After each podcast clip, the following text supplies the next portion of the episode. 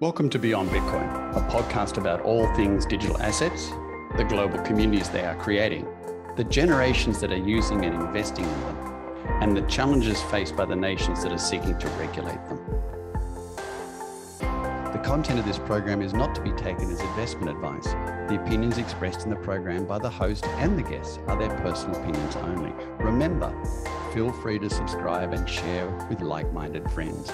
My name is Deryck Graham. I'm the CEO of Portal Asset Management, and my co host is Nitin Gaur, Managing Director of State Street Digital Assets. Good morning, good afternoon, good evening, wherever you are in the world, and welcome along to another episode of Beyond Bitcoin. My name is Deryck Graham, and of course, with me today is my friend and colleague Nitin Gaur. G'day, Nitin.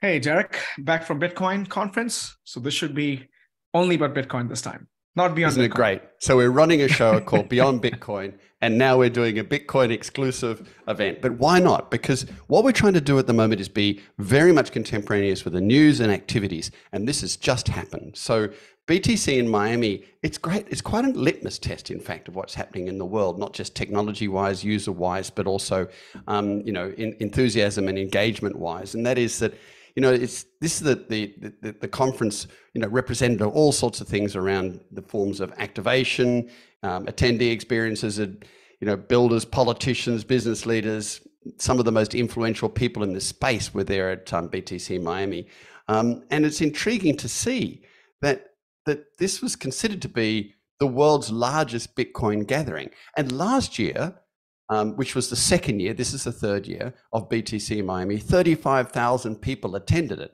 This year, 15,000 people attended yeah. it. And, and it's intriguing to see that not just that 15,000 people attending it, but probably now it's getting down to the core, you know, the core groups, institutions, organizations that are actively involved with this space. And cryptocurrency conferences tend to occupy sort of an outsized role, let's say, um, of the digital assets industry, because many of these employees in the digital assets industry work remotely. So gatherings like this are really important for them to bring together and interact with real life experiences. So there's a lot of crypto conferences. And this Bitcoin conference is quite intriguing, not just because of some of the technology, not just because Bitcoin is leading, but looking at some of the speakers that were prepared to turn up and support Bitcoin. So let's have a roam through the conference. What was it like, Nitin? What was the experience like? What was the vibe like? Who do you think was there? Um, and then who were the big speakers that came on the day? No, no, absolutely. And I think first thing, uh, Deryck, I'd like to thank the Bitcoin Magazine for the invitation and passes that I got. It's not just me, but some of my cohorts in the industry. And I think it is what you expect from Bitcoin conference to be. It's opinionated. Everybody has mm-hmm. a perspective because they're all Bitcoin maxis. It's controversial because there's a lot of conversation that are happening that is not would happen in what they would call as normies world, which is normal people's world apparently. and purists discussing problems with flavor of ideologies and some very smart people coming together to discuss societal, economic, and technical problems, sort of make this world a fair and a better place. So I think it is, you know, it was a little bit subdued, like consensus was, and that's indicative of not just the the crypto economy uh, that actually is still figuring out its its place, but also overall economic conditions in terms of you know, um, so people are a bit cautious in terms of travel expenses and budgets. So that's understandable. Uh, but I think it was great, and and the energy, as in many Bitcoin conferences, was uh, we believe that this was the coalition of the willing that everybody who was there truly believed in the cause and who were looking into it. There were four sections uh, as the as the, the they had four stages uh, with parallel session. One was the main stage called Nakamoto stage, and then you had the stage for the enterprise, which is institutional investors figuring out as to what to do with this new asset class, which I thought was super interesting because I have mm. one leg in crypto, one leg in one leg in um, banking, institutional space, and banking, mm.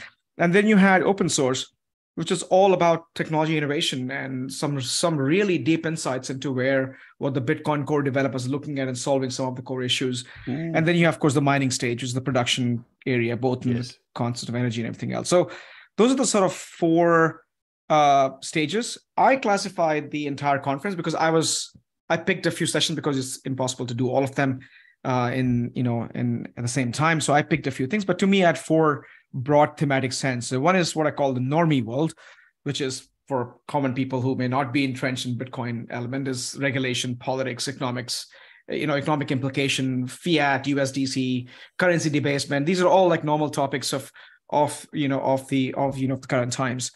The second classification I'd see Bitcoin Revolution, which is project that aim to change what we discuss a lot on this on this podcast, Eric, is composable finance, payments, store of value, you know, value making movement uh, of these, you know, uh, easy and affordable around the globe, and truly creating this global ecosystem that we've always compared the blockchain ecosystem to give them a nation state status that they are truly global in nature.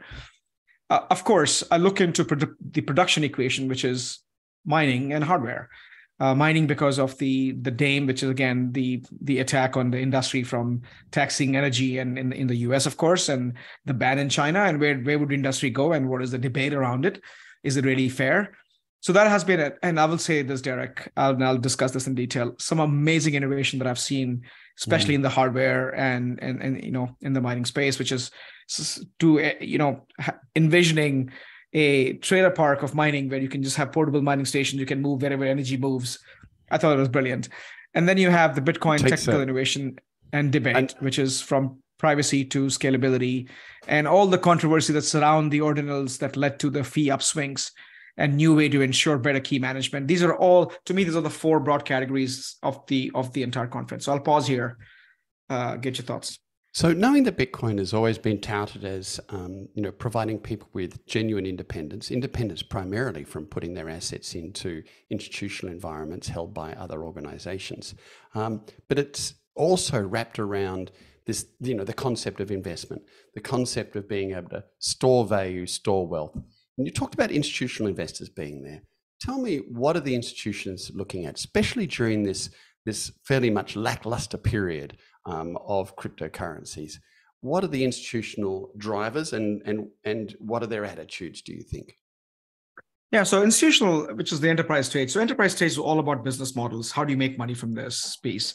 Of course, there were regulatory concerns is there where is the regulatory clarity where do we move the money uh, but there was also interesting conversation on custody i don't know if you heard uh, the statement that we had from ledger which is meant to be cold wallets yes in terms of their ability to create this new product that allows the keys to be maintained by three different entities that created a massive uproar mm. and the custody itself custody is essentially not your keys not your not your to- coin mantra that the industry has stuck to which leads to self custody, which is thematically a huge component of Bitcoin ethos, is that I don't want the government to be able to take my money and what's mine. And we've seen cases after cases from Cyprus to to to various sort of Zimbabwe mm. to so you have all these economies that are still dealing with um, with ensuring the government, whether it's an inflation or inflation tax or whether it's simply its government inability to, you know, to uh, have the banking system have enough, not have enough liquidity for banking system to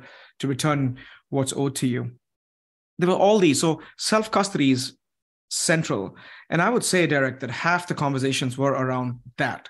That institutions have to understand that it's not something like and which is funny because I do work for a large financial institution. We are primary business custody, and I came with a lot of lessons learned, a lot of questions in terms of viability of digital asset custody, because especially in course of Bitcoin, which is still the dominant asset class, uh, you know, uh, you know, in the industry and that defines the industry. So there's a lot of debate on that front. There's also conversations in terms of regulation that came about, which is the RIA is requiring qualified custodians, and what can industry do to circumvent that, that challenge. Um, so super interesting conversation, and also, um, you know, that we had the institutional investors looking at business models. So things like Lightning networks. These are newer emergent networks trying to scale down. What is the investment appetite of various investors? There was a lot of conversation from a lot of VC firms who came and broke down as to what is the investment equation in investing into a Bitcoin only projects. So these are focused on purely focusing on Lightning networks, or fo- focusing on layer two, or focusing on decentralized exchanges, or focusing on many of these projects that are which are common in Ethereum ecosystem, but are slowly making shape or coming to to the innovation that Bitcoin brings. Only because Bitcoin is resilient, it's been the longest running chain and it actually has a massive quantum of of you know of assets. So that's the debate that we're having in the enterprise institutional space. And did was there a general discussion around the separation of Bitcoin and just the rest of the of the digital asset community? Because it's extraordinary that they refer to the entire world outside Bitcoin as altcoins, alternative coins, alternative to Bitcoin. Um, so, was there a sort of a, a, crystallization that Bitcoin sits here and this is why it's here, and then there's the rest of the industry out there? Yeah, Deryck, uh, Bitcoin conference has always been about maximalist uh, attitudes. Ooh. Of course, that was always the conflict. Hey, Bitcoin is different. Bitcoin is unique, and let's not. So this whole ossification, which is let's not touch it. It's doing well. Ooh. Debate was rampant throughout the whole space to say we need to make it easier. We need to, and there's a lot of amazing technical innovation that are in the pipeline. But the debate was should we should we continue innovating this space because there was another concern that a lot of core developers essentially people who maintain this sort of massive infrastructure there were a handful of these guys. And suddenly now you need their blessing to do change a few things which yes. removes a lot of decentralization elements. So there was a debate between that dependency and ossification which is uh, can do we need to do anything else? Or is bitcoin fine the way it is? Uh, of course as, as a te- technologist i would say hell no there's always chances of improvement there's always mm. things that we need to do to make this better um, especially uh, around technical innovation. I'll speak about that in a minute. But but to me, that was definitely the, the the debate to say, what can we do to maintain the dominance, which to me is akin to what US is thinking. and How do we maintain the US dollar hegemony? And that's why I think Bitcoin community is saying, how can we maintain our hegemony? And I think that between Bitcoin and Ethereum, it's a healthy competition that they're trying to change the world with technology and provide different value propositions. So I'm not a maxi. I'm mm. a I believe in Bitcoin. I'm not a maxi though. I'm not a maximalist. I do want to be able to uh, to measure these things in uh, the technical merits and the services they have to offer. I think. absolutely, and and one of the things that's quite clear is that you know if you just look at the two of them between Bitcoin and Ethereum, it's an amusing argument to work out capitalization ratios. How big is Bitcoin versus Ethereum? But in, in the reality is, it doesn't matter. They're two extraordinarily different things. One's a store of wealth, one's a massive platform for building a community of, of, of yeah. smart driven applications. And so I don't see any debate, frankly. Um, I just see Bitcoin as, as showing its position as a store of wealth, a simple, pure, early prototype that's evolved a great deal since its creation and has an enormous community of north of 100 million that have invested in it. So I always see that it's going to have a position for a long period of time driven by its community. But you know, its community says that Bitcoin is pure, and then there's ordinals. What's happening with that? and what were their opinions? yeah, that, that debate was just hilarious, Deryck.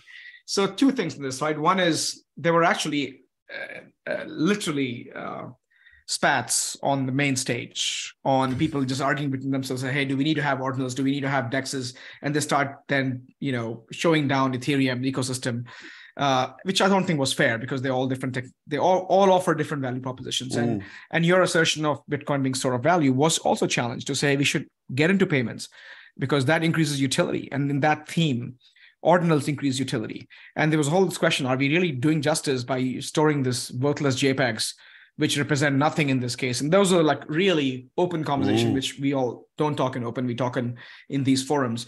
There's a really open conversation. There are people are saying that it, you know, this whole element of censorship resistance to say, hey, no one dictates. It's truly an open protocol, which means I should have the freedom to do what I want to do. And people are saying you have the freedom, but the freedom comes with a responsibility. Do you really want to utilize that this this amazing framework that we have built and the community behind it? For storing JPEGs? Is it really the way to do these things?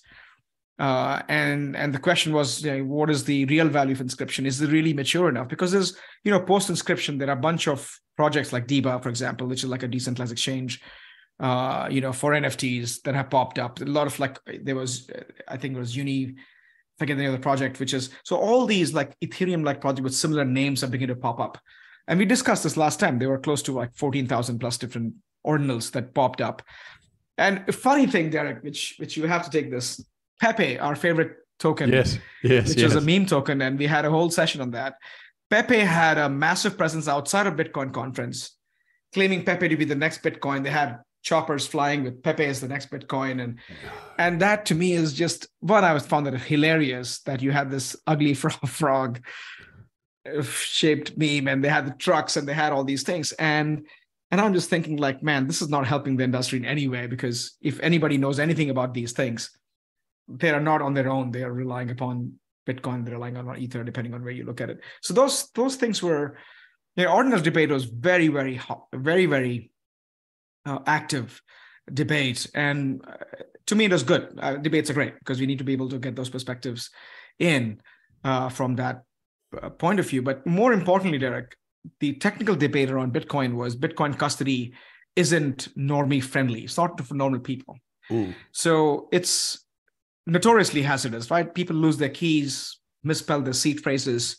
They input their seed phrases into internet connected devices, which get stolen. They store their seed phrases on notes, cloud servers screenshots. I've done that. I'm sure a lot of people are doing that stuff. Mm-hmm. Uh, and it had led to a lot of ideas. So the industry is saying, what can we do? In, in fact, not just the Bitcoin, but all the exchanges, the Coinbase and Kraken, they actually have reached out to Bitcoin core developers, say, hey, you got to make it easy for us.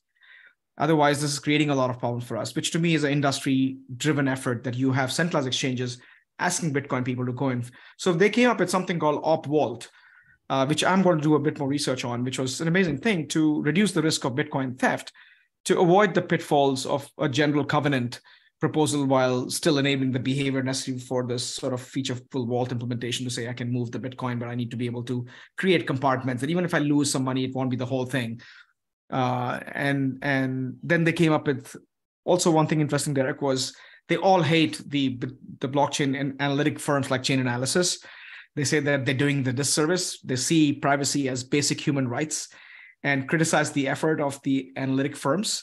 They call them out all over the map. And they are now saying the only way we can combat this, this is Bitcoin core development teams, to say they misrepresent the industry and we are going to actually uh, change the technical elements. And they have something called collaborative Bitcoin transactions that is supposed to make these models obsolete. So it they would want, and there's nothing to do with the uh, the debate we've had on this podcast too on the role of the tornadoes and wash you know the uh, the tornado like sort of mixers it's yes. about saying that can i can i obfuscate those models? So the idea there is they're not going to change a lot because you can't but let's have this new structure which gives people a chance to be able to uh, take those transaction outputs and put them back in the token uh, the wallets that they can create for you know for themselves. And that way you completely obfuscate the models that these firms rely upon uh, which you know with the premise that privacy does not mean criminal intent and they mm. all just they were all this conversation of a lot of developers who were imprisoned in, in in the us and in netherlands as you know to free them because it's like they're developers and they have not done anything wrong so they should not be in prison uh, you know, going back to back in the day, the PGP debate on code is free speech. Uh, that was back. Of course, mm-hmm. you would mm-hmm. expect that at a Bitcoin conference, but that was that was great to me. That that whole debate was great. So mankind has always fought the development of technology and developed technology, and of course, one of the more famous ones is in the United Kingdom um, at the turn of the century when people bought automobiles and that men with red flags were legislated, had to walk in front of the automobiles with red flags to say they were coming. You know, this is the absurd level that new technology occurs. And these poor people sitting in jail are part of that absurd level with a new technology company. The, the current institution, and sadly in America, the current political structure is quite threatened by this space. Um, and you had speakers there that represented both um, the Republican and the Democrat parties that were discussing Bitcoin, mining, the, the future of it. They had a different view than the current discussions that are occurring. Yeah, they did, and I'll tell you. I, of course, you had the normal, I would say, the the regulars now, because Cynthia Lummis, who is proposed a regulation with you know Senator you know Gillibrand, which is the Lummis Lummis Gillibrand Responsible Financial Innovation Act, which is all about creating the market infrastructure uh, for, for, you know for crypto. Uh, so she talked about again a lot of things that again she's from Wyoming. She touted the forward-looking state, and that's true. Wyoming has passed mm. a very forward-looking regulation, but that's a state level regulation. And she also debated the fact that a lot of things that the federal government is doing is against the ethos of the state and the federal balance that has been maintained. That states are usually laboratories for experimentation. Eventually, Fed's that has been the longest sort of thinking in, in you know in the U.S. system, and she has expressed that a lot of things they're doing today is simple attack on the local banking system, uh, which has led to a lot of local banks being sort of having the bank run and bigger, becoming much more bigger, and truly achieving the true big to fail status. So she did talk about that stuff. Uh, we had Tulsi Gabbard, uh, who was also a presidential candidate, I think, last year, who which I agree in some cases, the arguments they've made that US CBDC threatens the freedom, that if you have programmability, traceability, uh, then how CBDC threatens the freedom at Bitcoin event, uh, is, which makes sense. That so mm-hmm. there's a mm-hmm. lot of actually rhetoric, even from Robert Kennedy, uh, who made a campaign debut uh, and for the first Democratic sort of campaign to accept Bitcoin as as a uh, campaign donation instrument for us, you know, for payments. And his message was free money is important as free expression. And he actually brought a lot of things that happened, which I agreed with a lot of things that these politicians. I'm, I don't know if they're, of course, they're politicians, so you got to take them with a grain of salt. That they're saying this to to appease people and they want donations, which is what happened after every after every conversation. There was a QR code like donate to our campaign that popped. it was religious. It was all very okay. And I was thinking towards the end, like, okay, the next politician, which was Vivek, after his speech. I'm like, when is this QR going to pop up? And it did. But um, uh, Robert Kennedy Jr. made a, made his first public appearance as a presidential candidate. Mm-hmm. He outlined his vision mm-hmm. for supporting Bitcoin and freedom in the U.S., which is you know more towards debasement. But he also talked about the fact that our constitution is decentralized and con- which is true uh, in principle, and also it basically the the fact that whatever happened during pandemic, or whatever happened during Canada, should not happen uh, in in a free society, and that was something which I think was was was very well received. Mm. Completely jam packed. I think everybody in, in the entire session left. All the four stages were there uh, during that time. You also had a Republican candidate, uh, Vivek Ramaswamy, mm-hmm. uh, betting big on digital currencies. Of course, he said all the right things the audience wants to hear. He talked, but his take was a bit more interesting. Mm-hmm. His message was that the USD needs to be dominant currency. Of course, he's running for the US president, so it, it goes with the territory. And BTC will provide the stopgap as a superior currency, offering competing landscape as a variable alternative, which sort of implied that both be dominated by the US. He said US needs to dominate this industry, both in terms of mining, having regulation, uh, promoting innovation. Uh, and that way you are providing we don't we don't have a competing superpower, you know, in, like we had in Russia back in the day, and that has made the U.S. complacent. So now, by having Bitcoin, it gives them a competing monetary system that keeps them on their toes and ensures that they have enough prudential sort of uh, you know uh, treatment of currency in terms of fiscal monetary policy. I think that was a super interesting conversation uh, that he had, and um, so to me, these were, and more importantly, I, I really love the perspective of Zoltan Pozsar, who, as you know, was one of the chief economists at Credit Suisse. He just left Credit Suisse. He, if you recall, published about six months back um, the Bretton Woods 3.0 debate on commodity is collateral. And he anticipated a lot of things that are happening to save US dollar because of geopolitical issues and contention between US and some part of the BRICS nation then suddenly now smart money will go where there's cheaper commodities because energy is super important for for many countries to be able to grow and, and flourish their economies. So he he did write a lot in terms of Bretton Woods. So he actually shared his perspective as an economist. Hmm.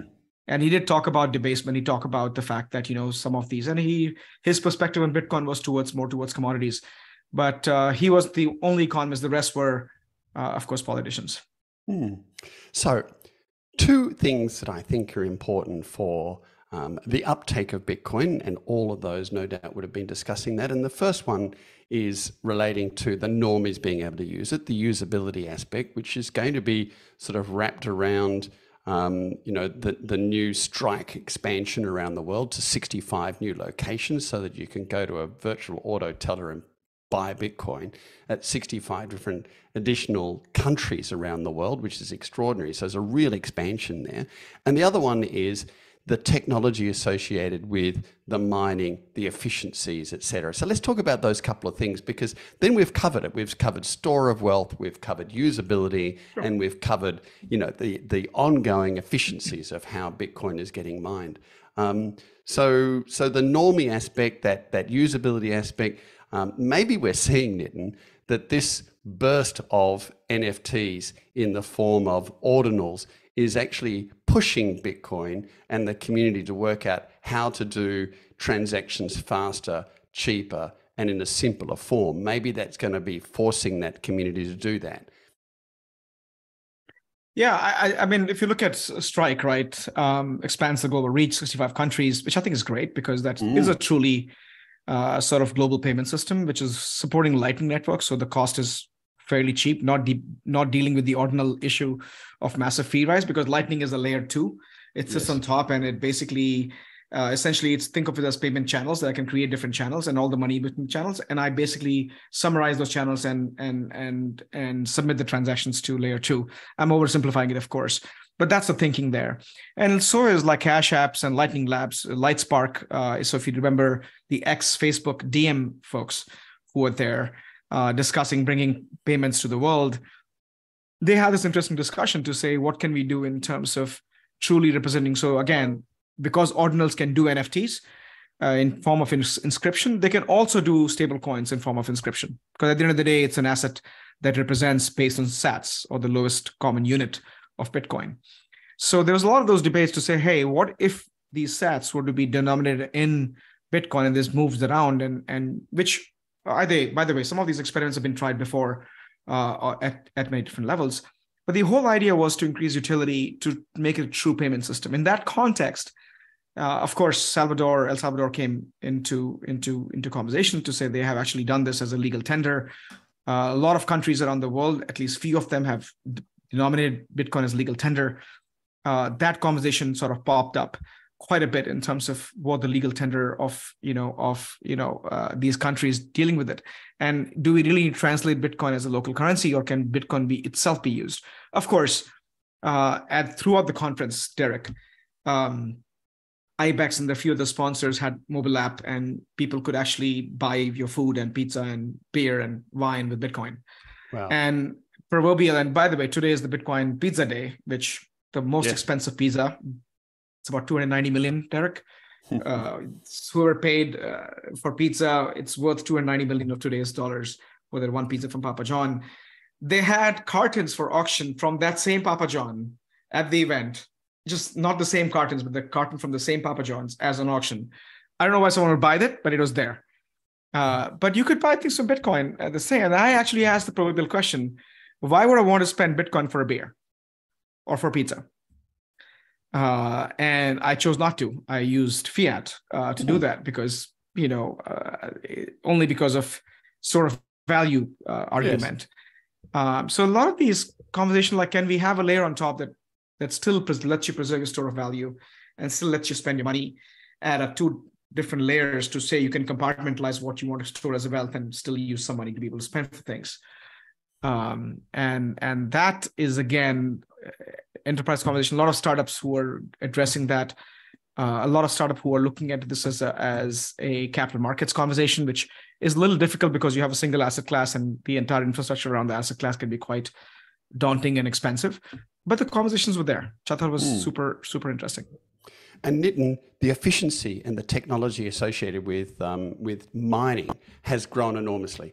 Both the we discussed this earlier on last year, I think it was, both the immersive um, liquid environments yeah. you can drop the entire processing system into, so it's actually operating in a liquid environment to to maintain cooling, because we know liquid transfers energy at 25 times that of gases, and also the utilization currently I'm hearing of the um, the the power that's that's cooled out of it utilized in the form of hot water. So, but the the irony of all this, of course, is that who's developing this technology, Nitin? Which country is the country that's developing the majority of this technology? you had to ask that question. So we uh, we had there's a mining uh, stage, like there's a whole section on just mining and hardware. And one of the notable ones is MicroBT releasing this WhatsMiner. I don't know if it's a part of WhatsApp or whatever the naming convention was.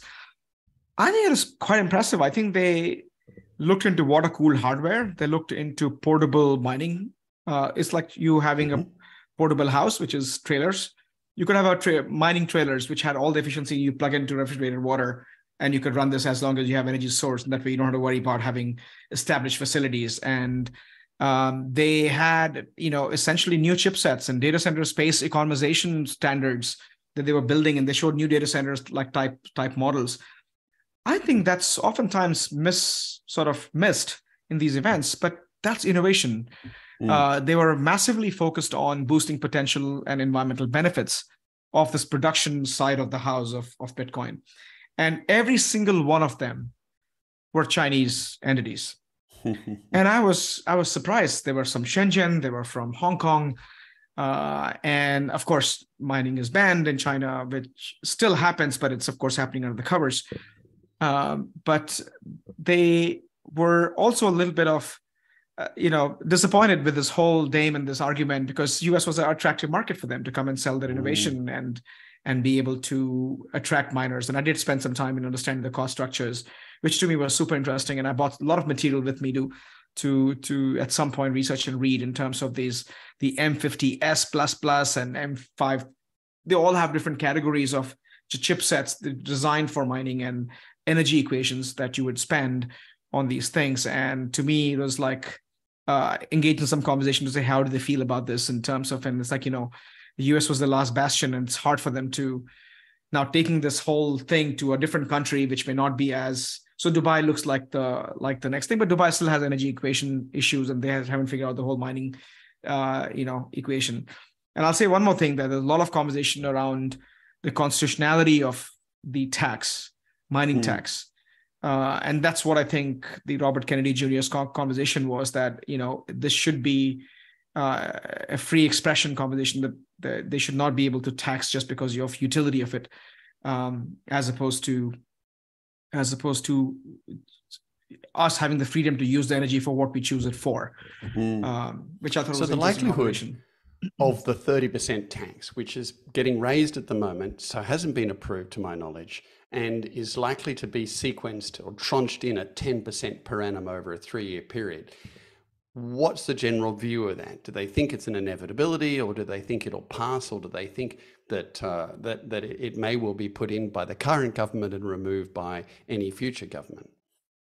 So, two things on this side. One is what people don't know energy is not exactly a federal agenda every state's manage their own like texas has its own grid so mm. we're not mm. dependent on, on on the rest of the us and every, every politician who discussed this of course they were in bitcoin conference so, so there's a little bit of that mm. uh, flavor of the support but none of the, the the the political actors who were there on the stage it really said this is impossible this will never be passed. Uh, especially now with republican having you know the house and mm-hmm. and and and the democrats having a senate they have some control in in in in, in doing this. And many republicans see this as a agenda that they can go after to attract the vote bank of the crypto industry and not to mention the money which is in in form of campaign sort of donations and everything else. So it is a proposal and it's excessive and even if 10% it eats into a lot of you know marginal profits that many of the mining companies do. So Marathon Digital was one of the um, which which is one of the uh, firms that actually has massive investment in mining. Uh, did have a giveaway and did was had a very strong presence, and they also opined on this that their entire several hundred million dollar worth of business is impacted if this were to happen. So there's a there's a real business impact to this, and they're going after. That's why I think not the Digital Chamber of Commerce, but the American Chamber of Commerce, which is some total of 300 plus different big businesses have actually sent a letter to Congress to say this is detrimental to US growth and US innovation. So suddenly now you have the business behind it too, because the crypto industry was able to say that, hey, this is happening to us today. And this could happen to you too. Mm-hmm. So depending on who you are, and suddenly now you're being taxed more because someone doesn't like your business you're in, even though it's perfectly legit business. And that's also a operation choke point 2 2.0 conversation too. Mm, very much so. Right. Yes. So super well, interesting chat on that. sounds like a fascinating conference. Um, i've got to say the um, concerns drama and the sort of current um, reduction in liquidity or the current reduction in the number of attendees um, does remind me of the, the eastern philosophy saying and that is this too will pass. And what we see here will pass and so much of what we're getting innovations are going to be a future aspect of this. And it was superb to hear of the innovations, technology innovations um, improvement environmental, improvement of the utilization through layer two, um, through layer two transactional app opportunities, and the definition of Bitcoin still staying strong as a store of value. I think these are the fundamentals that will see Bitcoin as a growth. And I'm excited about the continuation of Bitcoin in the in the quiet, low volume periods of time, such as now, when we're seeing uh, volatility drop away, volume of the market drop away, we see Bitcoin as still one of the strongest or the dominantly strongest um, token, and that is typical of Bitcoin. It's like the it's like the anchor to this industry. Um, thanks very much for sharing all of that, and course, look forward to seeing you next week. Um, and we'll discuss whatever the current activity is for the week ahead, which is wonderfully unpredictable as the industry can be. That's right. No, looking forward to it, Deryck. Thanks again for being a good, good listener and, and, and letting me share my perspectives. Bye for now. Bye. We hope you enjoyed our weekly conversation. If you have any questions, comments, or suggested topics, please contact Nitin Gaur or myself on the emails displayed here or via our LinkedIn profiles.